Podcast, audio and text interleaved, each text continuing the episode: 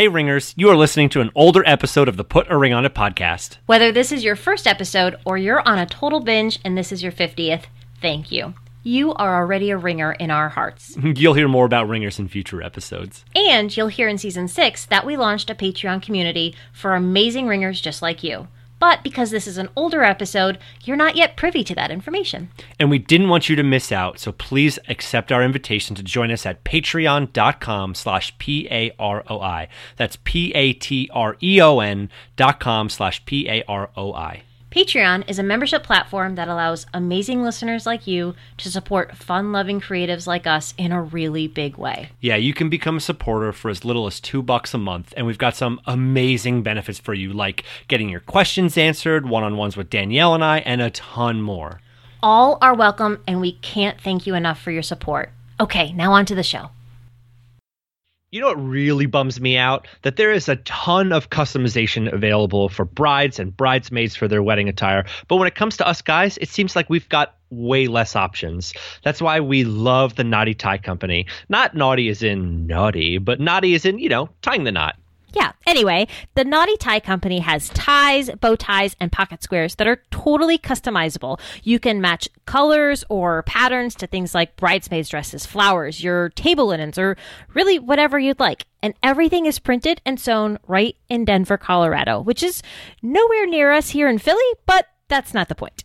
So if you go to knottytie.com slash ring, they are going to hook you up with free design service from one of their amazing designers. That's easily like $20 you're going to save just for being a Put a Ring on It podcast listener. That's K-N-O-T-T-Y-T-I-E dot com slash R-I-N-G.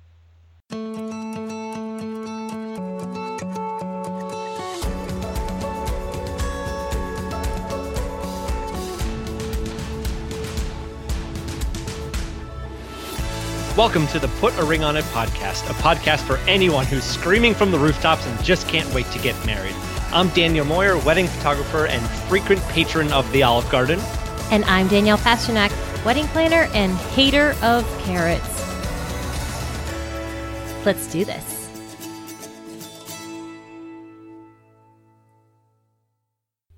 Hey everyone, welcome to the Put a Ring on It podcast. We're live in season three, episode 31.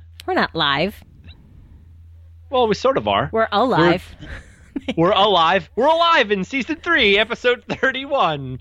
Um, we're in the thick of summer right now, but if you're listening to this in the winter, um, just know that it's really warm where we are recording this in the past. I'm going to stop talking. Hi, Danielle. Hi, Dan. How are you? Good. We're uh, getting ready to go on vacation. Um, as you said in the pre pre roll to this podcast, to this episode.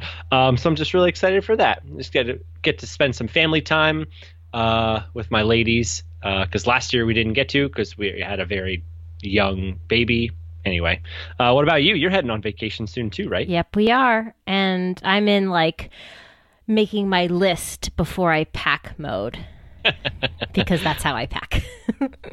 I pack basically the day before I have to leave, Oh, and my I just go, okay, I'm gone for this many days. I need this many pieces of clothes, uh, this many pieces of underwear plus two. That's my rule. Um, I need some socks, and I need a whole bunch of pairs of swim trunks, and that's it. That's what I do. Hmm. Must be nice. Yeah. I definitely don't pack like that. I have I have to have so many extras and so many, you know, what ifs and just in cases and I go I go a little crazy, but that's why I make my list because I know that lists keep me sane and then I just trust my list and I go from there. However, the rest of my family does not do it the same way. so Are you a notorious overpacker? Oh, very, very, very much so. In fact, so we're going on vacation with Mike's family, and um, I am very much like an itinerary person, and they're not really, they're just more go with the flow and do what it is, which is totally fine, but I have no idea how to pack. And um, I keep saying, like, well, just roughly how many swimsuits do I need, and like how many, how many nice outfits, and how many this, and like they were even talking about, like, maybe we should all just, just do carry ons instead of like regular luggage. And I was like, um, I don't think that's going to be possible. so Oh, yeah, so I get to have my my checked luggage. and yeah. Uh, probably also a very large carry-on. But as a girl, I just have a lot of things. I have like makeup and blow dryers, and you know, I'm I'm not too bad, but I got a lot of stuff. We're all about the carry-on. Just just one carry-on and maybe a backpack. And Rachel's oh, pretty fancy. good. Yeah, yeah, yeah. Rachel's pretty good with just one carry-on, especially if we're going to the beach. Like she she is a notorious overpacker, and having a baby has way enabled the overpacking. Well, we need a hundred books because what happens if she just wants to have books for all week? Oh, but we also need to have a hundred toys because what happens if she doesn't want want any of the toys and or any of the books and she just wants to play with different toys? And what happens if she gets bored with one? We need to have a couple of different options. Oh my god! But when it comes to the beach, she's really good at just like streamlining. Nice. So, well, the beach is yeah. hard because the beach you're like you're you're hoofing it from the car, and I hate walking in sand. But anyway, that's a whole other podcast. Um, what I found as a relatively inexperienced traveler with children is that you sort of make do. That if you have that one toy or that one book you just keep playing with that toy or that one book, or you find like a magazine to read, or you find, like you just sort of make it work. But yeah, I that's so much easier said than done. That's so. my thought, but that's okay. She yeah. likes it. It keeps her sane. It makes her feel happy. So, um, I, I swear, no matter how many toys we ever have, nothing beats like a toilet paper tube and some like like and some markers. Yeah, those, those things are like prime materials in this house. So it's uh it's pretty cool. um, speaking of things that make me happy, um, and you happy, we got some really amazing reviews. Yeah, we've been feeling uh, the love over the past like week. Oh, we have been definitely feeling the love. Um, do you want to read one of them? I want to read a little snippet from one of them because I just felt like it was it was really sweet. Um, we got this one a few weeks ago, um, and it was from a person named Leslie LNC. Um, so we want to give a shout out to them. And she says, um, I feel like there's a lot of smugness in the wedding industry and wedding podcasts, and I feel like they are podcasting. Um, side note, they being put a ring on it podcast that they're podcasting from a place of wanting to share their genuine joy about weddings and marriage and to be helpful to a wide audience. They also caveat a lot of their advice with reminders that your wedding is personal and you should do what works for you and your significant other. And as someone who has often gotten overwhelmed by wedding planning frequently, these reminders help my blood pressure. She goes on to say that she actually that that was the longest review she's ever left on something. So she says she thinks that says something too, which I thought was really funny. So thank you so much. That was super sweet. Um, it's just been awesome. Dan, do you want to read another one just to like gush on ourselves, I guess, a bit? Who are we? Yeah. Who are we? Let's pat ourselves on the back here. this one comes from Ames0724. They say, I love this podcast so much, and I truly look forward to every new episode. I stumbled upon Danielle on Instagram and started listening to season one or two right before my fiance and I got engaged. And it was fun to listen to her and Daniel enjoy each other's company and have fun talking about what they love to do. They instill so much knowledge and tips into every episode. It really helped us start wedding planning off on the right foot. Now, my fiance and I look forward to listening to new episodes together in the car. Oh, that's sweet. Even if a topic is not applicable, like a destination wedding, we still learn so much, and it has really facilitated discussion and help us come up with fun ideas or talk about what we won't or don't want for the big day. Danielle and Daniel are just the best. Oh, we're the best. Thank you all, guys. That's super sweet. Keep yeah. the reviews coming. Um, we couldn't do it without your support and your feedback. So, really, all of these things are just incredibly helpful to us. And it tells us, like, these little snippets just tell us more of what you want to hear and, and where you're listening, because then we know how to tailor what we're giving to you and how we're giving it to you. Um, I yeah. really want to know. So their name is their username is Ames0724. I want to see. I want to think. Is it 0724? Is it July 24th? Is their birthday or the day they're going to get married? I'm going to say birthday, and I want to see if I'm right. So reach out to us. Tell me if I'm right, guys. yeah, we go. This is a labor of love. I mean, we go through a whole bunch of. Uh, ups and downs and you know put a lot of time into this uh, just so everybody can have a different perspective on weddings and not get so bogged down by the minutia of wedding planning.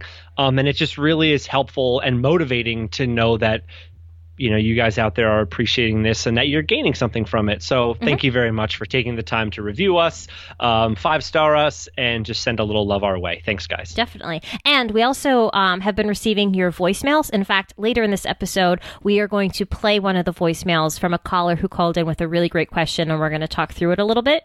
Um, that we're going to do later in this episode. But for now, Dan, let's talk about booze. Booze. So today's episode, you guys, we wanted to talk a bit about the bar. Uh, Booze. whether you're providing alcohol, if your caterer or venue is providing it, um, we just wanted to talk through it. And we should have, we should have, And talk about booze. yeah, we should have drank before today's episode. All you would have got out of me if I drank before this episode is giggling, and then at some point I would have fallen asleep. So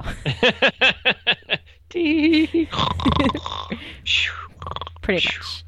And that would have been the snoring. So, Dan, you are a lover of hosting a good party. So, I am. I, I'm curious, just to start off this episode, I'm curious how do you and Rachel typically approach alcohol for for the parties that you you host? as much as possible.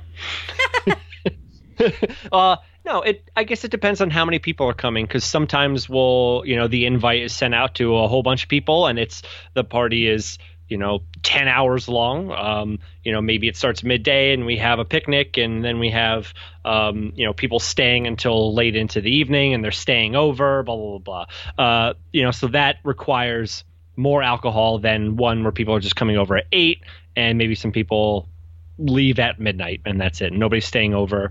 Um, but for one of those big parties, uh, you know, we we just generally know what who likes beer and who likes wine and who wants some mixed drinks. Um, and similar to a wedding, I usually try to get the goods for one fun drink.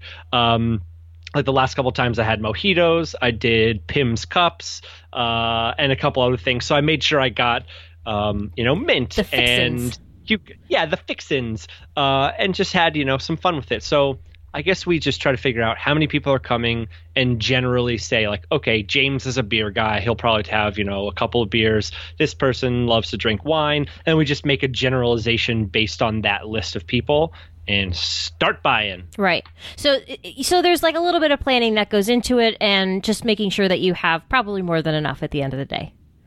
Totally. Gotcha. Yeah, yeah. And then we'll use the leftovers for the next party. And I think that's pretty much how a lot of us approach the, you know, the events, the small events that we host throughout our life. But I feel like when it comes to weddings, not just not to be cliche, but I feel like it's a little bit different because you're very likely buying on a much larger scale. Like, are you having to figure out 150 people? And it's a lot harder to go through that list of 150 people and say roughly how many drinks is Uncle Joe going to have, especially if it's an uncle maybe that you haven't seen in a while. You don't even know if they do Right. drink. So it's Yep. one of those things when you're planning a wedding that I feel like this can be a very daunting task if it's a task that's put onto your plate in terms of having to make the call and having to su- even supply the alcohol for um for your event. So that's I think what inspired today's episode. So, so are we talking here just about like backyard DIY weddings, or or is there a much? Is this more applicable to to even just a regular reception venue? Who who has to deal with this, Danielle? So there's a few different um, things that I, I have on my list for today that I want to talk about. I think you're going to get the most out of this episode if you are providing all of the alcohol for your wedding. Like if you're sort of Okay. tasked with that job. That said, we're also going to go into a lot of like full bars, limited bars, cash bars. Um, all of the different things that your venue or caterer, if they're providing the alcohol and the like all that service, that they may ask you. And we want to talk through those things so you feel like you can make a decision based on what's best for you and what's best for your guests. Because at the end of the day, that's really what it comes down to. We want to give you all the information possible to make a really solid, confident decision so you can like A plus gold sticker that stuff. okay, okay. So where's a good place to start? I feel like a term that I often hear is cash bar versus open bar. Discuss. Okay. So a cash bar. Well, let's talk about what a cash bar is versus what an open bar is. A cash bar right. is if, as a guest to an event, I go up to the bar, I order my drink, and the bartender says that drink will be $5 or whatever it is. I give that bartender my $5. They give me the drink, and I go on my way. So I'm paying for my drink as a guest. Got it. Same as I would if I were at a restaurant or a bar or any other type of place. An open bar is where I go up to the bartender and I say, Can I have my drink? And they give me my drink and I walk away. And no money is really exchanged. Perhaps I give them a tip. We're going to talk about that later. Otherwise, the uh, cost of my drink, as well as all the other guests at that event's drink, are being taken care of by the host of that party. Okay. Now, Interesting. based on that, I personally and professionally feel that if you are inviting guests to an event, that it should be an open bar. I Meaning that you provide drinks for everybody. right, and you don't ask your Okay. guests to to take that cost onto themselves. Okay, so uh, let me interject. When do you feel it's appropriate to have a cash bar? Ever at a wedding, or like more? That's more of an event kind of thing. I think it's more popular at events or like nonprofits or things like that, Gotcha. fundraisers where you know they're they're trying to raise money where the you know the fundraising organization wants to you know offer drinks to their guests, but at the same time, in order to cover that cost, would be sort of negatively affecting the whole point of the fundraiser. So in that case, it makes sense. But for a wedding, I really do think it's it's the best thing you can do to offer that to your guests. Now there's ways that you can like control the cost of it and there's ways that you don't have to necessarily uh you know blow the entire budget and you know what if you you know what if you have a really crazy family that you're worried is going to go overboard. There's ways to like control that and we're going to actually go into it a little bit in, in today's episode, but there's there's options. I just think if at all possible you should absolutely absolutely absolutely not do a cash bar. Okay, so before we go on to like other kinds of bars, let's let's get some uh, one thing that you mentioned, which was tipping. Um, let's get that out of the way. So when when should you tip the bartender? Because I see a lot of wedding guests throw ones or you know twos down, not twos, throw a couple of bucks down. I mean that'd be pretty cool. You should start carrying two dollar bills with you everywhere you go and just tip people with those. Um, no, but I see a lot of wedding guests tipping bartenders. So what's the deal? Is it the couple who tips them, or is it the guests, or is it a combination of both? What happens there? So it sort of depends. If you want to take care of the tip, you would make sure to tip your bartenders well. They've got a tough job and it's a it's a busy night for them and let them know, you know, I've got your tip. On the other side of things, I don't personally think it's terribly wrong to have the bartenders put out a tip jar if they haven't already been tipped by the couple. That if guests want to pass along a dollar or two, then that's totally fine and acceptable throughout the night. Or, you know, sometimes like I'm a person that like I just give them 10 bucks and then I, cause I don't drink all that much, but then I'm just like, that's their tip for the night and I don't have to like bring cash with me every time I go up to the bar. Um, but I don't I don't think um, allowing your guests to tip your bartenders is it's like it's not a mandatory thing. It's it's just more of a nice gesture that your guests can do, um, but it's definitely not something that it, it's it's it's different than a cash bar, and I think it's something that is uh, definitely an option um, and an okay thing in my book. Okay.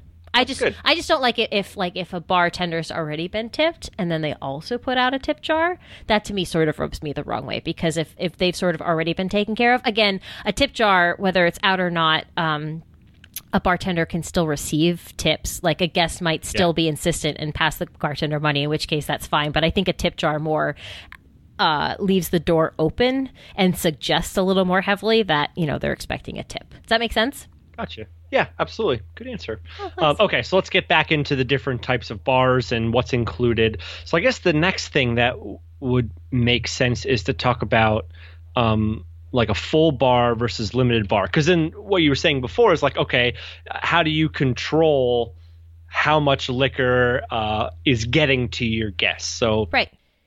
So your full bar is um, a bar that's offering just about everything beer, wine, several selections of each of those, plus liquor for probably just about any cocktail you can think of with like mixers and, and bar fruits and garnishes and all of that. That's, you know, if, if uh, a guest can walk up and order a Jack and Coke to a margarita to a mojito to a whatever, cosmopolitan.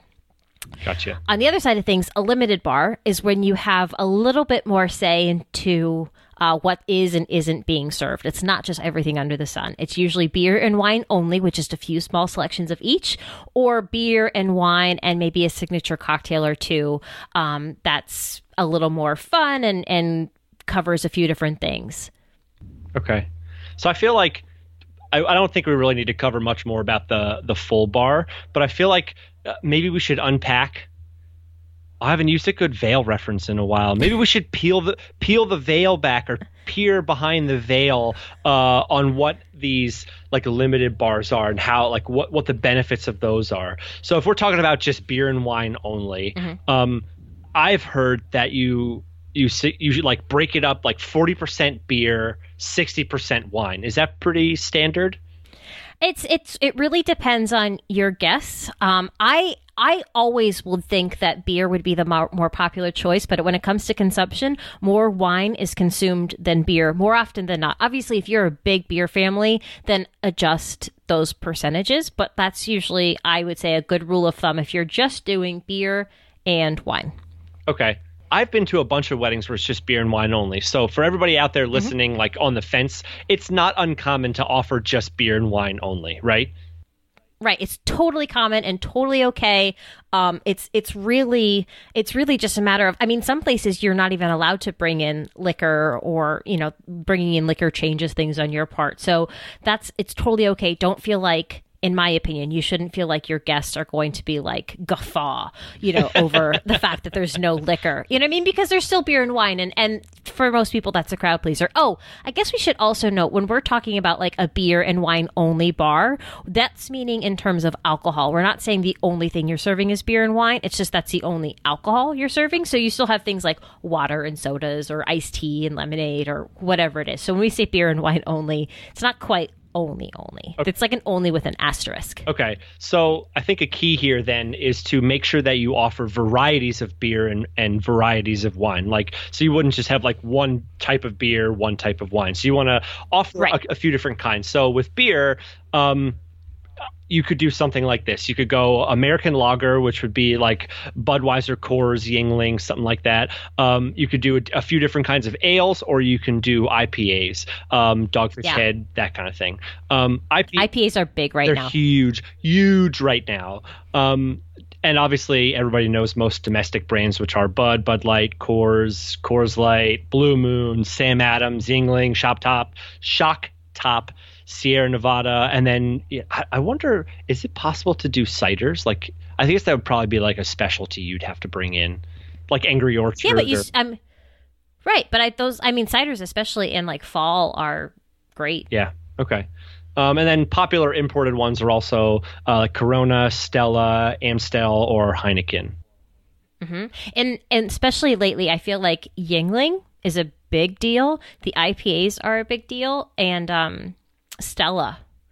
Though I like Stella too a lot, so that's why I notice it. But those are those are definitely popular ones, and it depends on your area too. So speaking of area, uh, I had a, a, a friend who they really like beer. He he brews his own beer in his basement. He always like goes to different breweries, and he gets to travel a bit.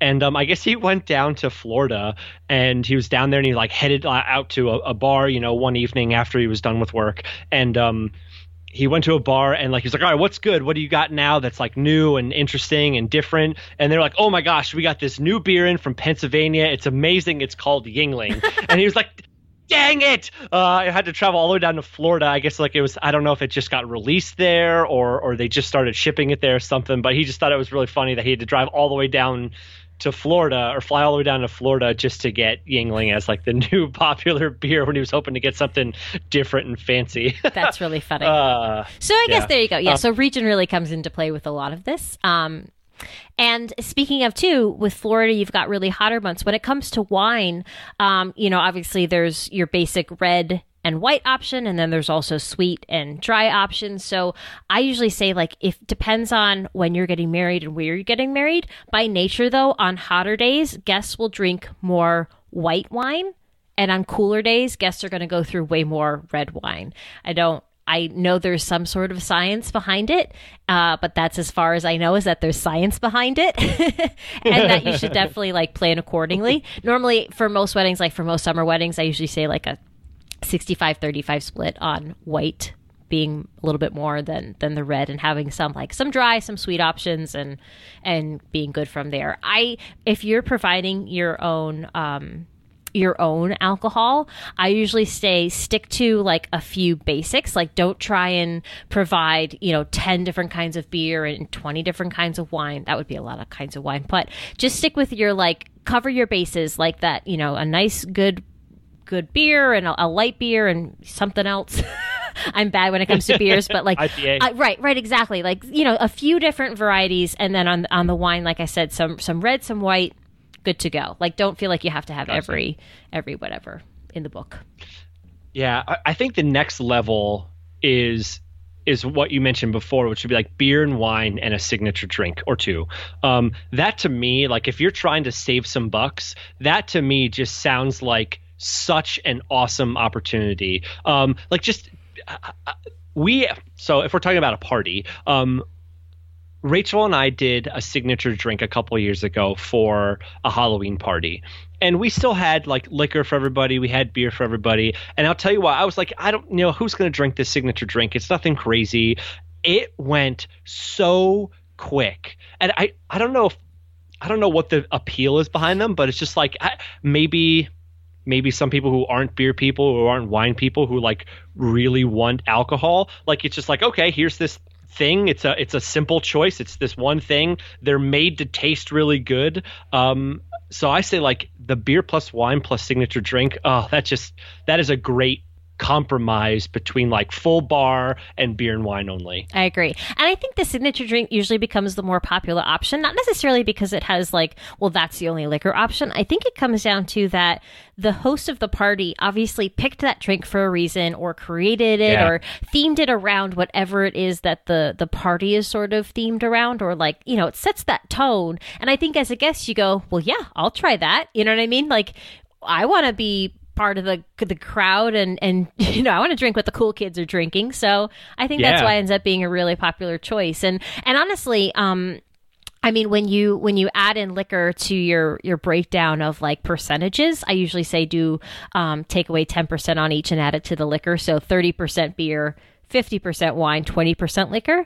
Um, just because you're as a as a guest attendee you're not going to be drinking that liquor drink all night long. I mean you might be but it's it's a little bit more rare. Um, you're going Yeah. to you know maybe have a liquor drink and then switch to something else or just water or whatever it is. But beer and wine are consumed a little bit they're able to be consumed i guess a little bit more frequently. So Yeah, we we had a signature drink for our wedding, and it it was a pretty big hit. Our wedding was in the summer, um, so we wanted, and we really love lemonade and just like the feel of summer. So we made a drink uh, centered around lemonade, um, and it went off really well. That just reminded me, as you said, like okay, if depending on the season and what you want the feel of your wedding to be, um, you know, choose a drink around that. And thinking of it again, like it it went over really well. Um, as you're picking your signature drink, keep it simple. Um, only a few ingredients that are quick to make, and just organize it around something that relates to your wedding or the season or whatever. and it, it doesn't have to be alcoholic either if you want to do a signature drink um excuse me you could do something like i've seen like a really pretty lavender lemonade done um like you could do like a pomegranate iced tea there are just pinterest this non-alcoholic signature drinks or alcoholic signature drinks it doesn't matter. But there's some options out there. So if you still want to have the signature drink um but you want to make it something that if you have all ages attending kids and everybody you can still have that something for something. And i feel like as a kid attending a wedding and i get to drink the signature drink like if it's a non-alcoholic drink like how special do i feel as like Oh, you know what i mean? Like that's really sweet too. Yeah. so don't feel like it has to be um maybe if you can't have liquor don't feel like you still can't do a signature drink then because you still can And also, don't feel like if you are talking about an alcoholic one, don't feel like it has to be some like super big fancy drink. Just if you want to do rum and coke like as as your signature drink, absolutely do that. Right. You know.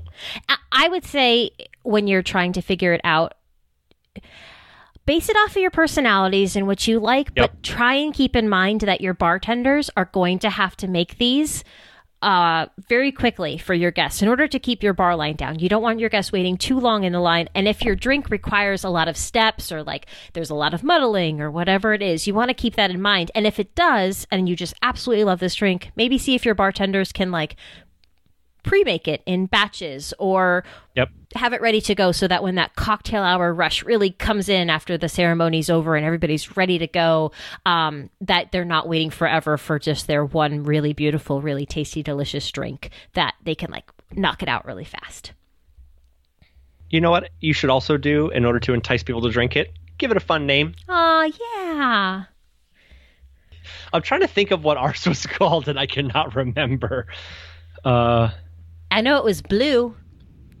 Yeah, I remember what it had in it. It was like I mean, so they it was supposed to be made in like a big batch. That I remember. So it was like a fifth of vodka, um, a uh, I think it was a fifth of blue curacao, and then like you fill the rest of the container with like a gallon or two gallons of lemonade, um, and that's all the drink was. Um, I cannot remember what that it was called though. I feel like I have have it that up. somewhere in my notes. I probably have it written down somewhere. But um, uh, well, on that note though, too, if you can, I definitely recommend like printing out or having a little menu made for your bar, so that way, as guests are approaching the bar, they know what to order, how to order it, they know what's available, so Yep. they're not walking up to that bartender and going, "Okay." What kind of beer do you have? Like they already know. They've already looked at the sign, you know, while they were standing in line, they're able to pick it out. I know that's one of those details that you're like, oh, really, we need a menu for our bar, but it's it's for function. It's the function of it lets your guests know what's available. It will slow down your bar line so that guests waiting in line aren't waiting for the person in front of them to go, well, wait, what did you say you had? Wait, wait, wait. I think I want wine instead. What kind of wine do you have? It just keeps everything flowing really smoothly and it can be really pretty too. That's super simple, and it's really you. All, depending on how many bars you have, you only need like one or two signs per bar. It's not like a Oh, huge right. undertaking. Just just do this quick little thing, Right. get it done, and it'll reap dividends. Literally, you can do it in Word, print it out, put it in a frame from the dollar store. Like it's it doesn't need to be a big deal thing, um, but it will it will logistically do a lot of really good things. Okay, so let's talk about beer, a little more. Then. Beer. okay. Beer just makes me Um, burp. I can't drink beer. It makes me so burpy. It hurts my tummy. Yeah. I'm not a beer guy. I like. I do like a good cider though. Mm. Um, okay, so with beer though, you do have a few different options on how to serve it. Right? There's kegs, bottles, and cans. Right. Um, what from this professional logistics standpoint, what do you feel like is best option, or when to choose either one? Right. So, uh, hands down, in my opinion, bottles are the best way to go. You can chill them as you need them. They serve super quick. They just need to pop off a top. And there's no need to like rent or purchase an additional cup that you need to serve this beer in.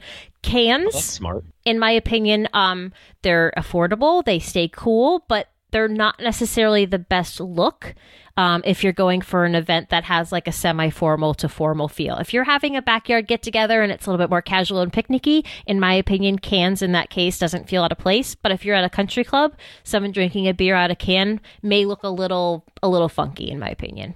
Um, Gotcha. the only other option that I know of is kegs. So, Dan, by math, a full keg can hold it holds 165 beers. So, Cans or bottles? I don't I think it's the same. I don't know ounces. Anyway, it's about 165 servings. Oh, 165 servings. There, eat that, Dan. So, Got it. Okay. but so in so in my head, I go, well, geez, if I can buy a, a a keg, then that's super simple. It's like one thing I have to buy versus how many cases. But it's it's so much more than that. You need to have um, with the keg, you need to have someone who is very skilled in like tapping them, making sure that they're well taken care of. You usually end up with a lot of waste with the cans, or I'm sorry, with the kegs because you like once you start drinking through a keg, like you can't just like take that keg back to the person you bought the keg from and say, "Hey, can I have my money back for the ca- like the amount of beer we didn't drink?" Like it's just in there. It's just going to go to waste. Um, and you need a glass. You need something to pour that drink into, whether it's a an actual physical, you know, pilsner glass, if it's a it's if it's just a plastic cup or whatever it might be. You need another thing that you need to purchase. So and pouring it takes time. As you know, just think about it. You know, when you go to a bar, they have to pour it out, and that takes time. So for me, nine times out of ten, bottles are the best way to go. Gotcha. Um, but what about if you can just have like um, you just get some solo cups or whatever? If it's like a, a backyard type wedding, you just have everybody write their name on the the cup, uh, and you know everybody's just got this one cup for the night. Like that, that's not that bad, right? I'm not a big Load, loaded question. I know, right? I'm not a big fan of that. So, you guys, um, think about any time you've gone to a party um, and you've, you know, it's been a solo cup, not super formal event. Chances are you've put that cup down and it's it's one of those things that when you go to get another drink, like you just sometimes want a fresh cup. And this whole concept of like this one cup for the night, I get it. But from a guest standpoint and even a logistical standpoint, it's tough. It's not a great experience.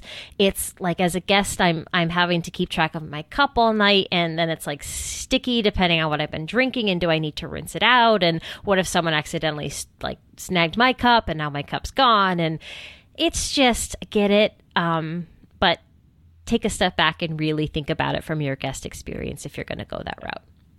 Have you ever heard this the the solo cup song? Yeah. Red solo cup. Yeah. I fill you up. Let's have a party. Okay, I just wanted to make sure. Yeah. I just really wanted to sing. That was all. Now we're going to get Um, a copyright infringement, something or other. so we talked about beer. Yep. Okay. So next step would be wine, right? N- and not not how it comes, but like when you get it and how you get it, or how your guests get it during the evening, right? Well, I, I guess wine can come. I mean, it can come in a box or it can come in a bottle. hey, if you're serving boxed wine, no shame in that, but put it in like a carafe or something where people don't know it's boxed wine. I just want to take the bottle of Franzia and just open the tap above each of your guests' mouths. Yes. There you go. That's fancy. Super great. so I think, speaking of fancy, I think a nice touch is um, if your venue slash catering company slash bartenders allow it, is to offer wine service during dinner, um, where there's like an empty wine glass at everyone's setting, just as the same as there's like a water glass there. But your wine glass is empty, and while dinner's going on, the servers or the bartenders or the venue staff go around and say, you know, would you like red or white with your dinner? It's a really like fancy little thing. Um, that said, it does take time away from them being doing something else, so something to keep in mind. Plus, it's an extra glass that needs to be on the table, but it could help with your bar line and while dinner's going on. Yeah, and you know the thing that we always keep talking about on the the podcast is like guest experience and what it's like to be a host uh, in terms of like bang for the buck and and wanting your guests to like maybe feel fancy depending on what you're going for. This is like a super delicate touch, a very like subtle nod to to you know feeling classy and to your um to your guests having like this you know wonderful experience. Right. But you know your guests best. If most of your guests are not Right. wine drinkers, there's no reason to like go that route and do that. And same goes for champagne. A lot of people don't drink champagne or don't like the taste of champagne. Um, I say like if you're wanting to do um, you know if you're having toast during dinner the classic thing is to have a champagne toast you absolutely do not need to have champagne you guys if you are not a big champagne drinker and you really don't want to go that route, you don't have to have champagne on the tables for the toast. Guests will use whatever it is they are drinking to to like cling cling and and celebrate whatever the toaster just said. Um or you could just opt to do like if you're providing the alcohol, you can opt to just provide champagne just for the toast itself, like just enough for like it's like a two ounce pour for every glass. Don't feel like you have to mm-hmm. have it at enough to have at the bar too, and all this other things. Like you can just have it where it makes sense, or skip it altogether. I can't tell you how much champagne is wasted at a wedding because of you know it's it's pre poured and just sits there by so many people, or they take a little sip and then that's it. Yeah, I hear that. So if we, I think we've covered everything bar wise, right? Alcohol wise, have we? I mean, uh, we could probably talk for a long time about a lot of this stuff, but I think we've got like that's a good basic. Um, maybe we should talk about some non-alcoholic drinks. Okay, all right. So soda, water, non-alcoholic beverages. Right, So bottled water is always a must, right? definitely Like, the- must have. we can agree on that. Yeah. But um, I, I would say that the smaller bottles are probably a, a better option for less bottles sitting around at the end of the night with water still sitting in them, but still bottled water. You get a lot of plastic, so you like regardless of if you choose the big bottle or the little bottle, you're still mm. going to use a lot of plastic. So, but in terms of if you're thinking of just having less bottles sitting around at the end of the night with water still in them, go the small bottles. Right. And you don't have to do bottles. I usually say bottles because it's easy for a guest to grab. The bartender doesn't necessarily need to pour it out, but it also looks really great just to have like a really huge beverage dispenser full of ice water or flavored water, like some cucumbers in there, which I hate cucumbers. Don't even get me started on cucumbers. when they put cucumbers in water, it makes me angry. I get that it tastes good to everyone else, but I hate it. Anyway, um, you know, just like a nice big thing with some cups next to it where guests can just go up and help themselves, but water, ice water is huge huge. Is it possible to have like a big, big jar, a uh, big cooler of water that like guests can walk up to, pour a little bit in a plastic cup, and then walk back to their table throughout the reception. And then in the evening, maybe coordinate where people, if they're leaving in cars or they're leaving Ooh. on shuttles, that they can get a bottle to take with them. Yes. Do you know what I mean? So they can hydrate, you know, after all of the drinking and everything. That's a wonderful touch. In fact, it like throw a cute label on it, and there's your favor. Like.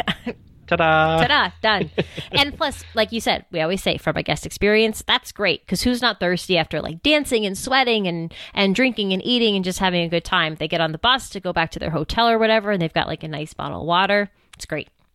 Yep. Um, soda. I'm Not, not too much to be said about that, but you know, yeah. brown, regular soda, diet soda, and then some kind of a clear like Seven Up, Sprite, ginger ale, whatever. Yeah. You know. Ooh, or for those listening in a different region, we're talking about pop, not soda. Pop. Soda pop. Soda pop. For those who are bridging the, ga- bridging word. the gap. yes. So, sody pop. Yes, sody pop. Yeah. Aww, my Grammy used to say pop. She was from Ohio. Ah, mm, I, thought, I thought pop was a southern thing, but I think I'm wrong on that. I don't know. Maybe if you say pop, just sign into our Facebook and let us know that you say pop and where you're from because yes. we want to figure out where where pop originates. Yeah, and do we... a poll in Facebook to find out whether you call it soda or pop. Okay. Or soda pop. Okay, I'll do that. oh my goodness. Um, other options for drinks include lemonade, iced tea, flavored water that you mentioned before, but like not cucumber. Big... You can do cucumber you if you like cucumber, cucumber, but you could also do lemons. I would stay away from um, what's the big big orange looking thing? That's like really sour. Why the did I not remember the name? Grapefruit, yes. what's that big orange thing? the sun? Uh, uh, stay away from grapefruit. Why? Blah. Dan. Grapefruit flavored water. I've no never thanks. seen grapefruit flavored water. And it can't be any well, worse than I'm, cucumber water, in my opinion. Apparently, my taste is fancier than yours because I have seen so much flavored grapefruit water. Really? To me, grapefruit is very sour. I don't see it pleasing many people. I like grapefruit yeah. like for breakfast with like a boatload of sugar on it and a spoon. but that's about it. Super healthy.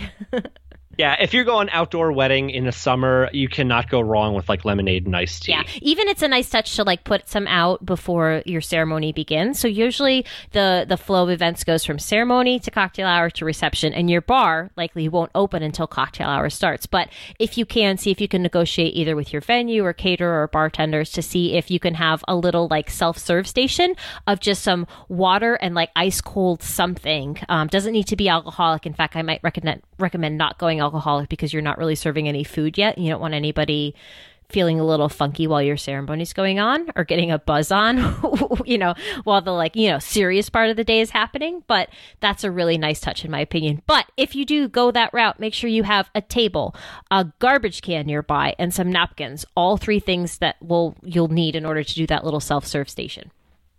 Okay. Uh that's really good advice. And now that you're saying that, I'm thinking of a wedding that I just photographed in May.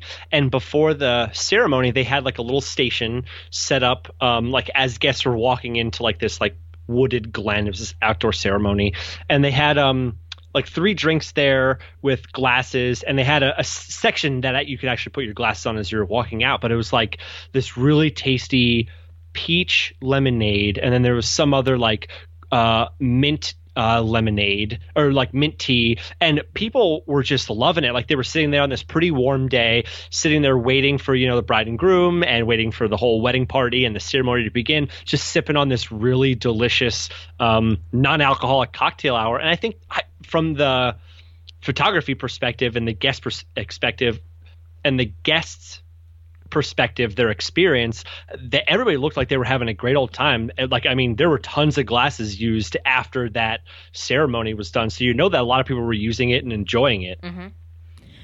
So if that's an option for you, try to get it done. Yeah, people love that. Um, the last thing I think we probably want to talk about, just really quick, is ice. Um, ice. Ice ice um, i would say ice is one of those things that you might be able to provide i would say at all times try to have your caterer or your venue or your bartender or whatever provide the ice just because it's one of those day of tasks that someone will need to run out and purchase for you unless you have like an on-site freezer.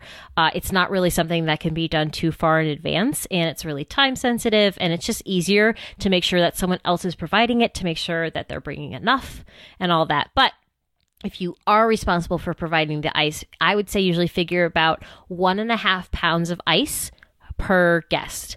Um, if you also have to chill things like your beer or white wine or champagne or soda or water or sody pop, whatever it is, I would figure about like mm-hmm. two and a half pounds per person or even more. Um, if you, if you have to go the route of like chilling things also. Um, i've seen it where like people have filled up um, like a canoe. We do a lot of camp weddings around here and oh, people yeah, have sort I've of filled that. up a canoe. Uh, let me just tell you you will need a lot a lot of ice for a canoe like station like that. So just keep that in mind. But like if you're trying to be like i don't even know where to begin that's like between one and a half to two and a half pounds of ice per person. So so if you guys have any questions about beer or wine or alcohol or bars or bartenders, um, hit us up, send us uh, your question, and we'll be happy to get back to you. Um, but Danielle, you have uh, a really cool service that you like to do with your couples to help them out, right? Mm-hmm. And you mm-hmm. wanted to offer that to some peeps on the show here. Um, so I am going to be opening up my services to a few more people. Normally I just do this for my clients, but if you go to putaringonitpodcast.com slash booze, B-O-O-Z-E, and fill out the details of your wedding on the form, I will help take the guesswork out of this part of your planning process. And for just 10 bucks, I'll send you a customized PDF breakdown of the alcohol, the beer, the wine, the ice, everything that I suggest you purchase specifically for your wedding. Now, we we always love giving you as much free information as we can, and this $10 is going to help continue to support the show and help us keep continuing to bring you awesome content and, and just some good stuff, you guys. Yay. Thanks, guys. All right, Dan, let's go into the next portion of today's show. We have uh, a voicemail from a caller. Oh, that's fun. Hey, Danielle and Dan. Um, big fan of the podcast. My name is Madhuri. I live in New York. Um, and I was wondering if you guys have any experience with clients who have had two weddings in two different countries, like back to back. So I'm from India. My fiance is from Philadelphia, and so we're having and we, and we live in New York, and so we're having a big wedding in India and also a, a pretty sizable wedding in Philly back to back this summer.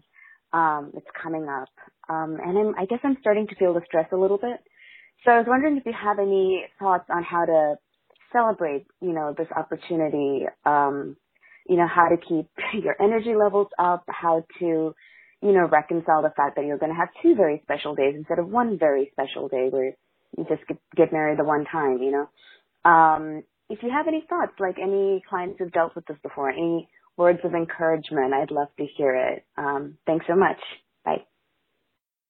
So, so my advice to Madhuri is really simple. I mean, once once you get past the fact that like there's double the work to do, yes, I mean you're you're thousands of miles away from India and you have to plan a wedding there, um, and then you're also planning this wedding like very shortly after here in the United States. I mean, you know.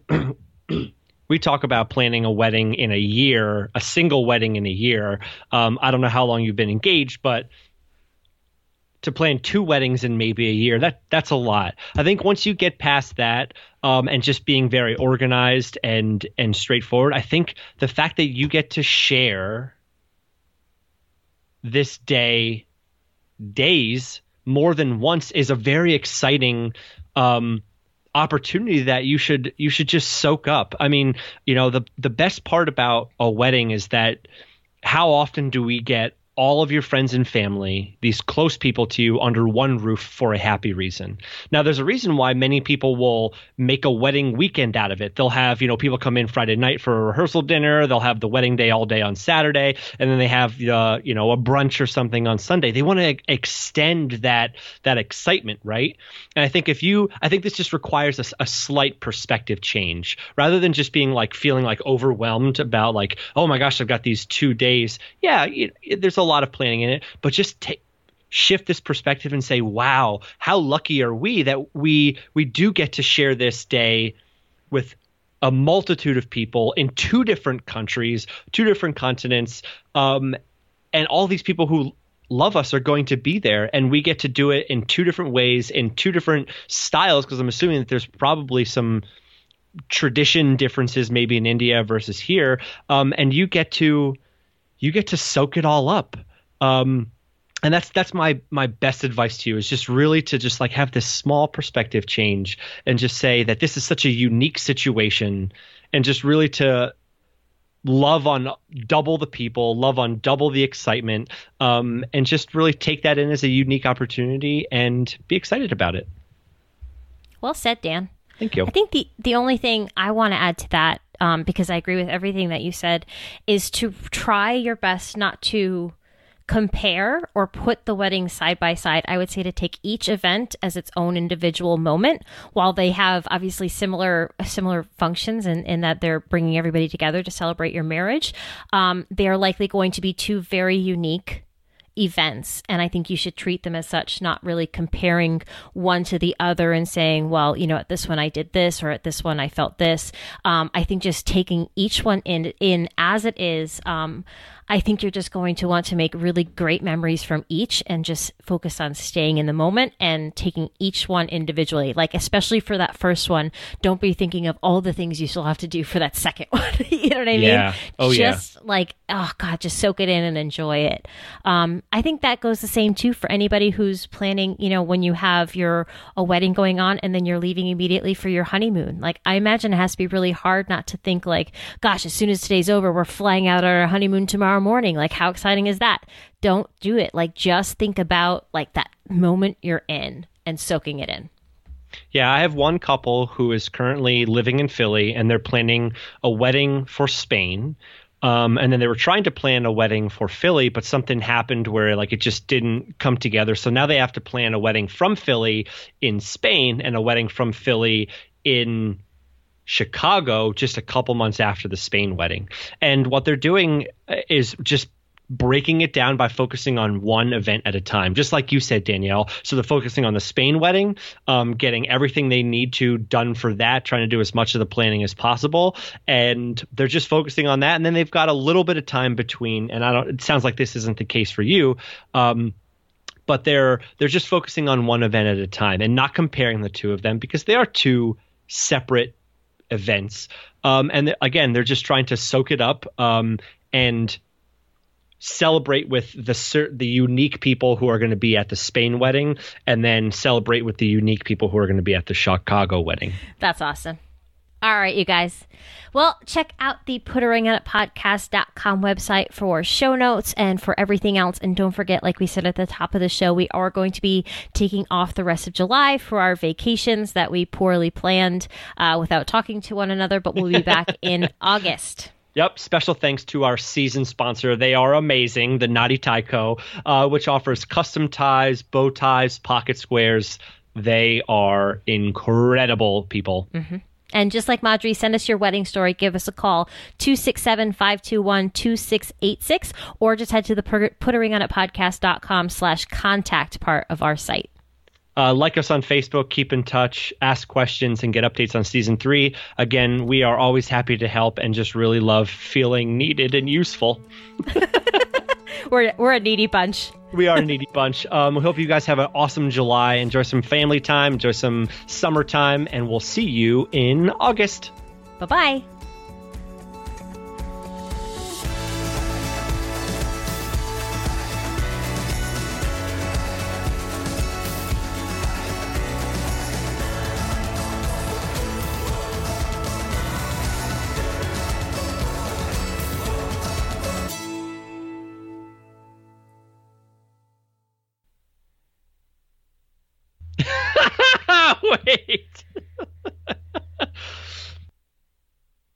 What does an angry pepper do? What? It gets jalapeno face. That's a good one. I really like that one.